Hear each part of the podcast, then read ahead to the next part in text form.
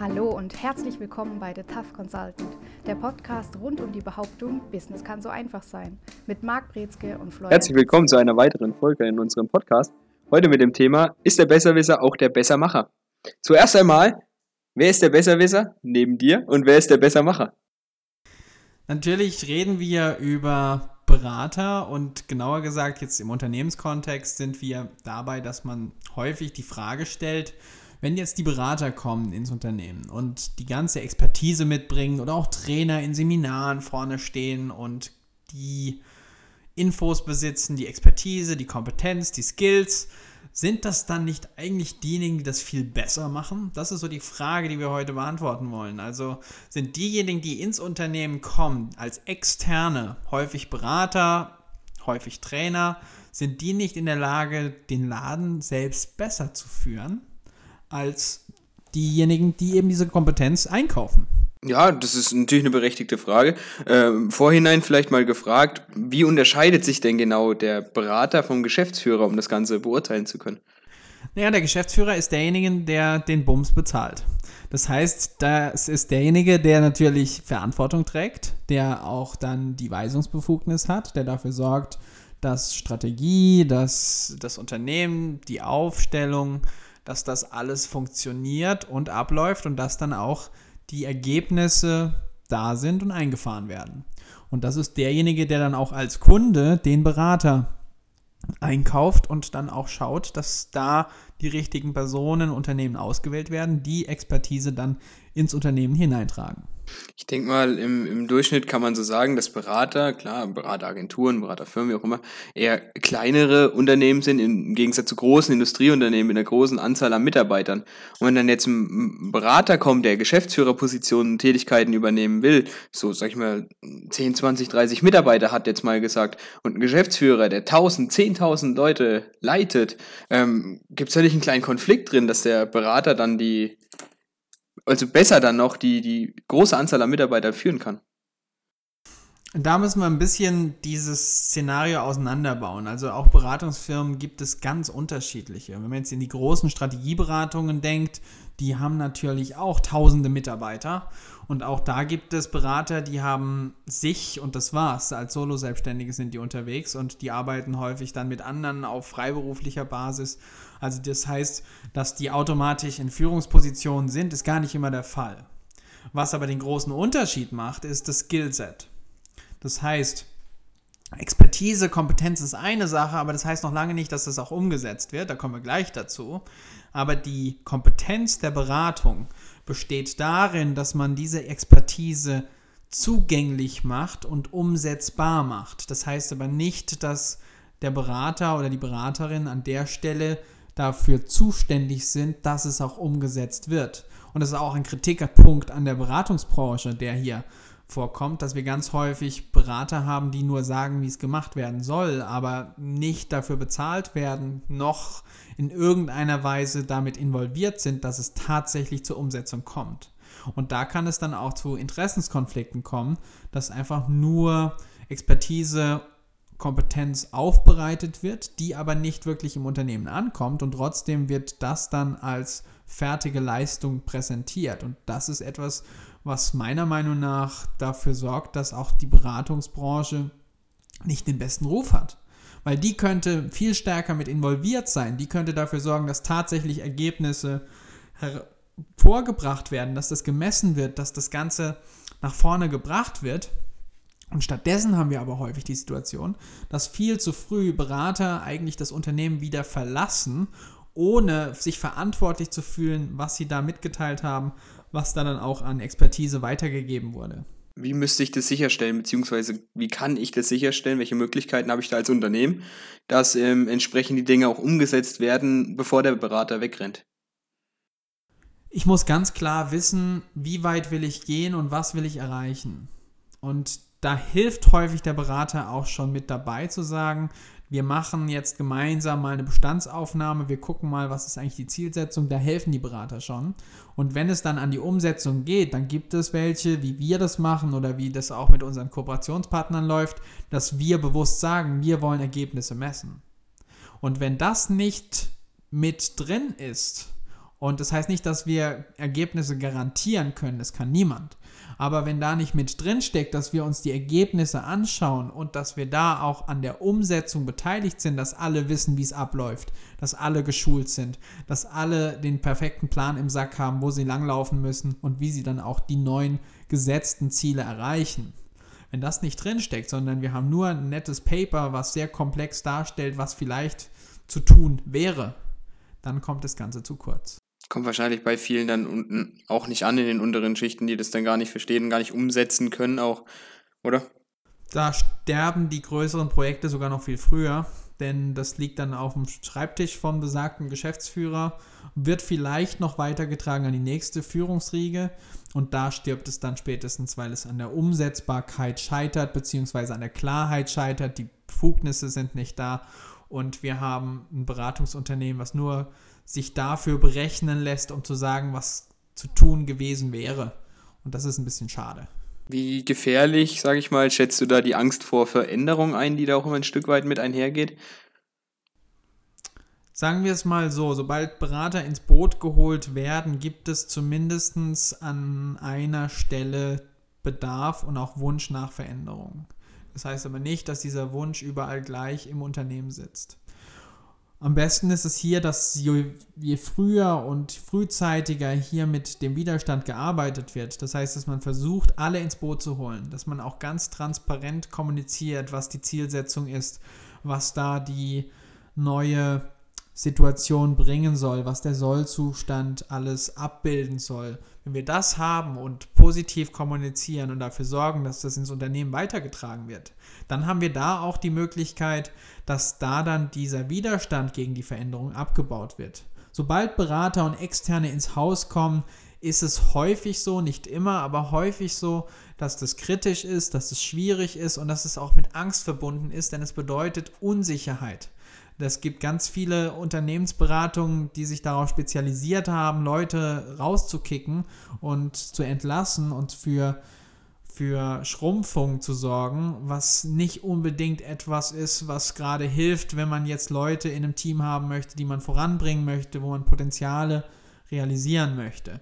Und da ist es wichtig, dass man klar kommuniziert, was passiert, wie läuft das ab, wie ist die Erwartungshaltung, was ist das nächste Stadium, was sind die nächsten Phasen, dass man hier Schritt für Schritt alle mitnimmt und auch alle so informiert, dass hier die Ängste genommen werden. Also liegt der die größte, so was ich jetzt rausgehört habe, die größte Kompetenz ist ja die Kommunikationskompetenz dann in dem Bereich, dass ich das Ganze entsprechend kommunizieren kann, alle ins Boot hole, alle mitnehmen und die Ängste dadurch abbaue. Die Kommunikationskompetenz ist unheimlich wichtig, das ist richtig. Aber das ist jetzt ungefähr so, als würden wir sagen, das Wichtigste am Topf Wasser ist der, ist der, ist der Hahn, der Wasserhahn. Und das ist wichtig, dass der Bestandteil ist, dass der Topf voll mit Wasser ist und dass wir Nudeln kochen können. Aber was noch wichtiger ist, die Story, wie das Wasser durch den Wasserhahn kommt, die ist noch wesentlich länger. Und das geht zurück zur Quelle, das geht durch die Rohre, das geht durch die Leitungen, das geht durch die Wasserwerke etc. Und um bei dem Bild zu bleiben, wir wollen schauen, dass das komplett alles gut durchläuft. Und die Frage ist, was läuft da durch? Und jetzt auf unser Beispiel bezogen. Wir sind hier bei Mindset letztlich, Klarheit, Zielsetzung, und der strategischen Implementierung. Und das sind so die Startpunkte, diese Startkriterien, die man sich angucken muss. Wenn der Berater weiß, was er macht und das Unternehmen auch weiß, was es will, dann ist es wesentlich einfacher, hier gemeinsam zu arbeiten. Es gibt aber Situationen, da scheitert es bei der Kommunikationsfähigkeit beispielsweise auf Seiten des Unternehmens, weil dort diese Klarheit und dieses Mindset noch nicht herrscht. Und häufig ist in der Krisensituation gerade der Fall, dass die Unternehmen eben diese äußere Komponente vom Berater brauchen. Und hier ist es wichtig, dass wenn ein guter Berater genau weiß, wer wie informiert, involviert wird, wo die Reports hinwandern, in welchen Abständen und dass hier auch ganz klar die Kommunikationshaltung mit gesteuert wird. Das muss allerdings passen zur Unternehmenskultur und das muss zur Führungskultur passen. Nur wenn diese beiden Punkte zusammen mit der Methode von dem Berater funktionieren, kann hier ein Synergieeffekt entstehen und wir haben dann die Situation, dass die Beratungsprojekte umgesetzt werden. Um das jetzt, äh, bevor du es jetzt weiter ausbaust und ausführst, ich brauche mal ein kleines, eine kleine Zwischenmeinung von dir. Ist der Besserwisser auch der bessere Bessermacher? Nö. Ist er nicht. Also, das ist die kurze Antwort. Die ausführlichere Antwort ist, dass es ganz viele Leute gibt, die ganz viel wissen, die hochintelligent sind, die Probleme sofort analysieren können, Zielsetzungen arbeiten können, die auch in der Lage sind, ganz viele Präzedenzfälle zu, zu, zu zitieren. Es gibt Leute, die haben Geschichtsbücher und Enzyklopädien im Kopf, die sind aber nicht in der Lage, das heißt, die besitzen nicht die Kompetenz, dieses Wissen umzusetzen. Dieses Wissen in Handlungen zu verpacken. Was denen fehlt, ist diese Methodenkompetenz. Denen fehlt die Fähigkeit, diese, dieses Wissen in die Praxis umzusetzen, pragmatisch dann im Unternehmen beispielsweise zu integrieren. Und das sind diejenigen, häufig auch, stellen sich ganz viele selbst ein Bein, denn die wissen ganz viel und überlegen ganz viel und zweifeln ganz viel und machen Listen mit Pro und Contra auf und sind hervorragend darin, das genau zu bedenken. Und das sind die intelligentesten Listen, die man je gesehen hat. Aber jedes Mal, wenn so eine Liste entsteht, machen die eins nicht, die setzen was um. Ja, ähm, ich, das ist jetzt für viele vielleicht weit weg, ist jetzt der Berater der bessere Geschäftsführer. Ich, äh, ich glaube, ich habe ein Beispiel, was ein bisschen näher dran ist. Du bist ja ab und zu auch in Verkaufstrainings involviert. Ähm, ist der Verkaufstrainer der bessere Verkäufer, könnte man, oder der beste Verkäufer, könnte man vielleicht auch sagen, um das runterzubrechen, oder? Wenn wir das Beispiel mal nehmen, das finde ich ein ganz gutes Beispiel.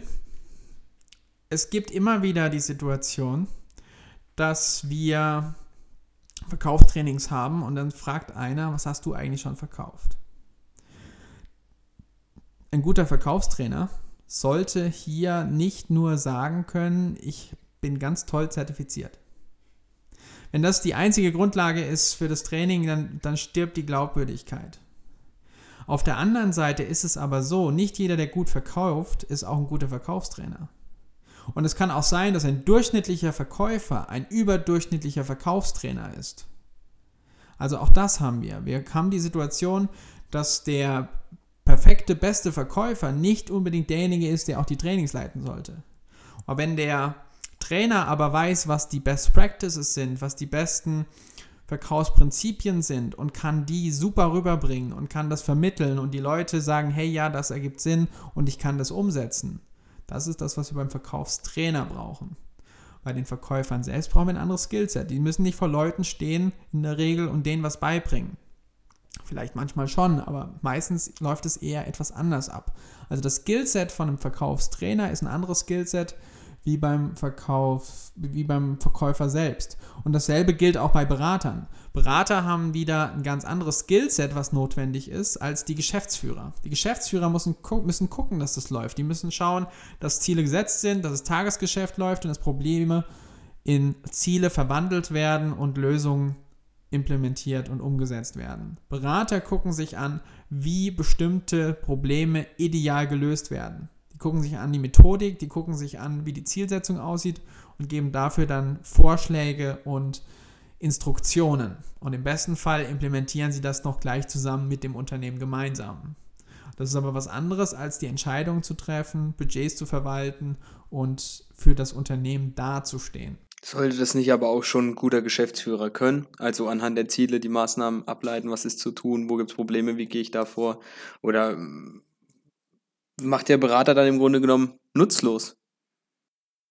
Wenn der Geschäftsführer das kann, dann braucht er keinen Berater. Allerdings ist es selten, dass der Geschäftsführer alles kann, was er braucht, also was er an Expertise braucht, weil er wird immer auf Probleme stößen, die größer sind als das, was er zuvor gehabt hatte und er wird immer auf Fragen stoßen, auf die er keine Antwort weiß. Und die besseren Geschäftsführer wissen, wann sie anderen Menschen um andere Menschen um Hilfe bitten. So kann man es beschreiben. Also es geht darum, die müssen wissen, wann sie weise genug sind, um zu erkennen, dass sie dafür noch nicht die Fähigkeiten besitzen. Und wer schneller an Resultate kommen möchte, wer Probleme besser und leichter überwinden will, verlässt sich nicht nur auf das, was man selbst weiß. Und das sind die Geschäftsführer häufig mit am besten drin zu erkennen, jetzt ist der Zeitpunkt gekommen, dass man jemanden von außen mal, jemand externes ins Unternehmen holt. Ja, du hast noch was äh, ganz Spannendes bei uns im Arbeitsalltag gesagt. Wie lange dauert das mit der Scheuklappenentwicklung im Unternehmen? Drei Monate circa. Ja, und da sieht man ja, wie, wie, wie wichtig das dann auch ist, dass jemand von außen kommt und mal einen Blick auf die, ähm, auf die ganze Sache wirft. Ähm, ja, oft ist es dann so, dass wenn die Geschäftsführer einge äh, gerade bei Insolvenzfällen ist das oft der Fall, wo Insolvenzverwalter als Geschäftsführer eingesetzt werden und sonstige, sonstige Geschichten oder auch Berater dann da eingesetzt werden, um den Laden wieder auf Vordermann zu bringen. Ähm, wie sind da die Möglichkeiten, da einen Zugriff zu den Mitarbeitern zu finden, wenn das der Fall sein sollte? Wie meinst du Zugriff? Ähm, ja, das ist natürlich sowieso dann meistens eine heikle Situation, wenn dann Externe eingesetzt werden, meistens ja auch ziemlich schnell.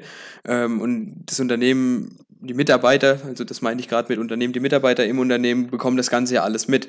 Und die haben natürlich dann ziemlich viel Angst. Und dann kommt noch ein Externer, der will dann jetzt den Laden meistens um 180 Grad drehen, morgen am besten schon oder gestern am besten schon, dass das Ganze passiert ist. Wie sind da die Zugangsmöglichkeiten von so jemandem, der da die große Aufgabe hat? Da ist es natürlich wichtig, dass man sich wieder diese Kommunikationsstrategie anschaut, die da hinten dran steht. Also, du hast jetzt gesagt, dass es häufig so ist, dass alle wissen, dass jetzt ein Beratungsunternehmen eingeschaltet oder eingeschalten wurde. Und das ist gar nicht immer der Fall. Häufig ist es auch so, dass diese Entscheidung erstmal intern und auch nur in oberen Etagen getroffen wird. Und dann ist es aber auch sinnvoll zu sagen, wer wird davon betroffen sein, wer ist involviert, wer sind die Stakeholder, wer sind diejenigen, die auch davon profitieren können, wer sind auch diejenigen, die am meisten, am schnellsten profitieren. Und das sind dann häufig auch die Funktionäre, die dann dafür sorgen, dass die Akzeptanz bei den anderen Mitarbeitern steigt. Allerdings die Feinheiten, wie das und wie was kommuniziert wird, das muss auch ganz klipp und klar geregelt werden, und zwar von oben nach unten. Es ist nicht sinnvoll, dass man mit unteren Mitarbeitern Sachen bespricht, für die man kein Mandat hat von der oberen Führungsetage. Weil dadurch dann auch wieder Ziel- und Interessenskonflikte entstehen können, die dann verschiedene ethische Dilemmas miteinander ähm, einbringen. Also wenn beispielsweise die, der, der Berater hat die Verpflichtung gegenüber dem Geschäftsführer, all das Wichtige und alle Informationen dorthin zu tragen, die das Unternehmen betreffen, die relevant und wichtig sind wenn jetzt ein Mitarbeiter kommt und sich öffnet und beispielsweise Dinge erzählt, die letztendlich dafür für das Unternehmen bedeuten, dass es in, in irgendeiner Form ein Risiko besteht, dann ist der Berater verpflichtet, dem Geschäftsführer das zu sagen und kann diese Information nicht vertraulich behandeln. Also das muss auch ganz klipp und klar geregelt sein, wer sagt was und wofür ist hier die Loyalität. Also man kann nicht sagen, ja, wir haben in der Führungsetage das und das abgesprochen, aber jetzt machen wir die Tür zu und was jetzt hier besprochen wird, bleibt im Raum. Dann habe ich irgendwie einen Doppelagenten im Unternehmen und keinen echten Berater. Es gibt ja noch den netten Spruch, viele Köche verderben den Brei. Findest du, das kann man auch auf Unternehmen beziehen, sprich Führungskräfte, die ich gerade damit meine, als Köche? Ja, also es kann durchaus sein, es gibt immer mal wieder Unternehmen, die daran leiden, dass die so ein, so ein Leiterunternehmen sind. Also die haben ganz viele Manager, ganz viele Führungskräfte und relativ wenige, die dann umsetzen und die stellen sich häufig gegenseitig ein Bein. Es gibt da so ein schönes Bild, so eine Karikatur. Da sieht man so ein Schiff und dann sieht man die ganzen Leute, die rudern. Das, da rudert einer und es sitzen sechs Führungskräfte auf der oben auf dem, beim Steuerbord dort und sagen, und wir beraten jetzt, warum das nicht schneller geht. Und das ist ungefähr so ein bisschen dasselbe Thema, wo man sagen muss, da mangelt es an Umsetzern. Im Grunde genommen, die Kernaussage ist ja wieder, die Lösung liegt dazwischen, oder? Zwischen den Stühlen, sage ich mal. Also nur Unternehmen leben davon, dass viele verschiedene Kompetenzen beste Kompetenzen zusammentreffen und sich gegenseitig pushen, sage ich mal. Und so ist es dann auch beim Unternehmen, also im Geschäftsführer, wenn der Berater hinzukommt, seine Kompetenzen einbricht. Und nur so wird dann, ich, ich möchte es jetzt, wie deine Karikatur gut beschrieben, mit Tauseilen beschreiben, die jetzt das Unternehmen nach vorne ziehen. Einer zieht ein bisschen nach links, dafür zieht dann einer wieder ein bisschen nach rechts und im Grunde geht es dann dadurch geradeaus, dass durch die Kompetenzvereinigung das Ganze vorangeht. Ja, also die Vielfalt von Kompetenzen ist unheimlich wichtig. Und je mehr Dimensionen ein Unternehmen abdeckt, desto besser ist es. Das ist was, das ist eine Lektion, die müssen noch ganz viele Unternehmen lernen. Denn es gibt immer noch viele, gerade in der mittelständischen Wirtschaft, die jetzt auch kämpfen, die noch nicht verstanden haben, dass sie andere Sachen brauchen als das, was sie haben. Und häufig beschweren sich Unternehmen nur darüber, dass sie zu wenig haben von dem, was sie schon sind dass das allerdings nicht bedeutet, dass sie mehr von demselben tatsächlich auch mehr Erfolg heißt. Das ist was, was noch schwierig ist.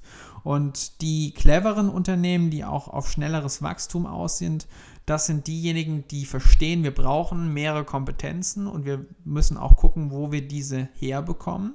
Und da ist es wichtig, dann auch diese Flexibilität zu beweisen und Agilität zu beweisen, dass hier schnell gehandelt werden kann, mit neuen Herausforderungen neue Wege gegangen wird.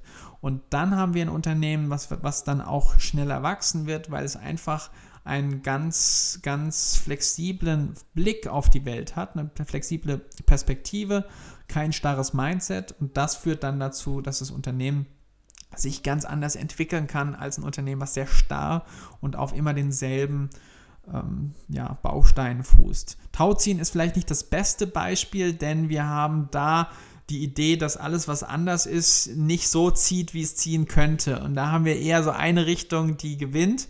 Aber insgesamt hast du natürlich recht. Also wir wollen gucken, dass wir mit all den Kompetenzen, all den Talenten und all den individuellen Charaktereigenschaften die Möglichkeit haben, ein Unternehmen aufzubauen, was größer ist als die Summe seiner Teile. Ja, und vor allen Dingen sollte auch gerade in Deutschland auch mal die Eigensinnigkeit, die viele Unternehmer dann auch an den Tag legen, zurückgestellt werden, sondern dass auch auf andere Unternehmen zugegangen wird, hey, ihr macht das gut, wir machen das gut, lasst doch mal zusammen was besser machen. Dass da auch einfach nochmal ein bisschen Arschtritt gegeben wird, sage ich einfach mal, dass vorangeht. Ja, und auch, was du auch eben ansprichst, ist, dass da es häufig so ein bisschen an dem unternehmerischen Mut mangelt. Ja. Ich denke, das ist auch noch ein spannendes Thema, unternehmerischer Mut, was wir gerne in der nächsten Folge aufnehmen können. Die heutige Folge neigt sich dem Ende. Hast du noch ein paar letzte Worte?